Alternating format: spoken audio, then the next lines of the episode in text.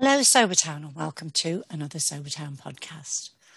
My name is Polly, and I would like to tell you about my week in sobriety. But before I do that, I would like to tell you about our website, sobertownpodcast.com. That is a place where you can find all your sober recovery tools that we talk about on the podcasts. You can find the stories from people who do the one thing you have to do in sobriety, and that is be honest. They tell their story. It's raw, it's honest, and it's unfiltered. So uh, go to sobertownpodcast.com. It's an alcohol recovery website.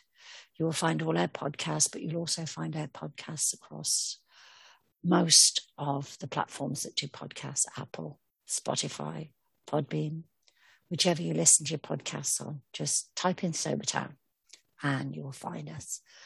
Also, um, shout out to I Am Sober, which is an app, which is where I first met all the people I work with on Sobertown Podcast, sobertownpodcast.com. All of it's done voluntarily. All of us are in recovery. Some of us are further along than others, but that's immaterial. 24 hours sober is a victory. Um, I've actually just celebrated 505 victories, one day at a time, which to me is amazing. And Karina, my sober train buddy, her favorite word is acceptance. And I have fully accepted that this is now my life. And I love it. I absolutely love it. Um, I spoke the first week during these small podcasts about uh, an emotional struggle and how I used Annie Grace's act to help me through it. And that was the loss. My sister in law lost her granddaughter to addiction. The young lady that got herself mixed up in um, drugs at the age of 14 and was dead by the age of 26, which is tragic, um, leaving behind a little boy not even two. Addiction is a scourge. And also, last week I spoke about my emotions because I was reducing my anxiety meds. I would like to try and live a sober life completely. I'd like to see if I can do this without the help of medication. If I can't, then that's no biggie, nothing gained, nothing lost you know, I will have found out that I need it. But at the moment, I am feeling good. It took about eight, probably eight to nine days of um, a bit of an emotional roller coaster, a few arguments, uh, because I was emotional and because my brain wasn't in the right place for me to deal with people, really. Um, I got upset quite easily. But that's uh, by the by. Um, all of a sudden the reduction in the medication settled down and I felt calm and my mind was suddenly at peace. I'd come to the T in the act. I'd become aware, I've clarified it, and now I've turned it around in that everything feels positive at the moment. Does everything feel positive every day? No. That's living in fairyland, isn't it? Nothing is positive every day. But so far, it's good and I feel good. I feel happy. And I loved listening to my friend Karina talk about acceptance. Um, like I say, I've accepted this is my life and it's a good life. I've, I've accepted sobriety. Um, I've given myself to sobriety. I have killed the wine witch, hopefully. Well, I've buried her quite deep at the moment. I'm not saying she's completely gone because she'll never be completely gone. But she's very quiet. She hasn't been around for a long time. But I just want to say that in this journey, the emotions do run a roller coaster, and you do get days where you think, is this worth it? Those are the down days and they don't last long. And I will tell you, this is worth it. The expression in AA, work it because you're worth it. you do have to work it. You have to educate yourself. You have to dive deep into sobriety. You have to realize the dangers of alcohol. And you have to fully accept and embrace a new life. And it is a good life and it's a second chance at life. Not many people get a second chance at life. I had my hair done today. Polly's gone pink again. Not all over, but she's got pink streaks in it. pink Polly. And I ended up talking to the girl who does my hair. Uh, we've been friends for a while. And um, she knows about my ladies' groups that I, I, you know, Karina and I started ladies groups about a year ago and they've grown and grown and we've brought in other ladies that run these groups and support other women. It's it's it's a wonderful thing to see. It's an absolute joy to see these women helping women other women and anytime anybody new comes in they embrace them they welcome them and they make them feel at home like they've found a place that they can be themselves so these ladies groups are absolutely fabulous they they keep me accountable, but they also feed my soul and they make me feel good. They make me know that I've got a purpose. And at my age, every purpose I can find keeps my brain alive. And that sounds rubbish. And I know it does. I'm rambling. But back to the hairdresser or the hairstylist, as you Americans call them. We were chatting away, and I told her about Sober Town. and I also told her about I am sober, and she asked me to show her, and I did. And it turns out she has a sister. Her sister's into her 50s, but she is completely addicted to drugs. She has a daughter who is now completely addicted to drugs and has only been out of prison two weeks and is already back in trouble. Um, it's a scourge. And I would never have known if I hadn't opened up to her. And I did a post today. It was quite, I try and make them easy to read, but with a message in them. I don't make them so people will think, oh my God. But the message was, and it was something someone said to me, they said, You're hot. Wow.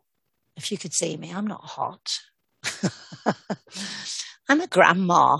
Mind you, I suppose grandmas can be hot. And I said in my post, I think my pinky is is sexy. My pinky's hot when I drink my tea.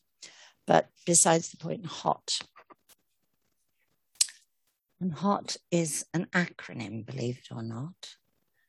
And everybody I've come across in Sober Town is hot. Humble, open, transparent and humble, open. The open and transparent part are the only way you're going to get sober. You have to be honest. And I have no fear now of telling people I'm sober because I'm sober. I've had previously, I just didn't drink. This time I'm sober. And believe you me, there are two differences. They're both different. And I had a talk this week with a wonderful lady, actually, and she is an advocate for uh, gender specific recovery. Her name is Dr. Stephanie Covington. If you need to know more about her, go and look at her website, Dr. Stephanie Covington. She, just type in stephaniecovington.com. It'll take you to her website. And I had a lovely talk with this lady this week. So much so that she has agreed to come and do a podcast and talk about gender specific recovery because men, women, adolescents all need, well, anyone of any gender needs specific recovery tools. She's actually worked a lot in the, um, with the justice system and she's worked in prisons. Specifically, women, she works in women's prisons and she has taken over 30 years to make the prison system better for women because um, she deals a lot with trauma as well. because she firmly believes trauma and addiction go together. And you cannot treat trauma without treating addiction, and you can't treat addiction without treating the trauma. And I had a wonderful chat with her, and she herself is actually a recovering alcoholic. And it was when she was in recovery that she felt so good. And I can attest to this. And if you listen to Karina's podcast, if you listen to the Sober Baddies podcast, they're so upbeat. King, when she's interviewing, you know, these, these people are happy in their sobriety. And she felt so good in her sobriety. She needed to try and find people she could, that uh, would feel as good as she did. And she couldn't find anything that, and that, so she went back to school and she's paid specific attention to women in sobriety. She actually wrote a book, A Woman's Way Through the 12 Steps. And I can't actually recommend it because I've got it myself and I've got the workbook and I've done both. And I love it because she is the first person to say that women have trouble with step one when they have to admit they're powerless because they give up so much power to other things. They give up their power to so much in their life that they have difficulty saying they're powerless. And that statement hit me hard, and I knew I had to go and get the book. And when I was contemplating getting it, one of the cis sober sisters in one of the groups read a passage out of it. And it it hit me, and I thought, yes, I definitely want it now. So I got the book. So, ladies, I will recommend it to you. It's by Stephanie Covington, and it is a woman's way through the 12 steps. And it, it, like I say, it's the 12 steps from a woman's point of view. I mean, AA was founded in 1935 by men because women supposedly didn't drink, but they did secretly at home, but women were kept at home and AA started basically by men for men, but women needed their own as well. So now we've got some, and we've got our own community with our ladies' groups. But I've rambled. I have, just want to say, I have had a wonderful week. My medications have settled down. I feel at peace with myself after a eight or nine day roller coaster. Um, and I did say on my 500 milestone post that uh, the sober journey is a roller coaster, and it is a roller coaster. But on the good days, you're up at the top of that roller coaster and you put your hands in the air and you scream all the way down.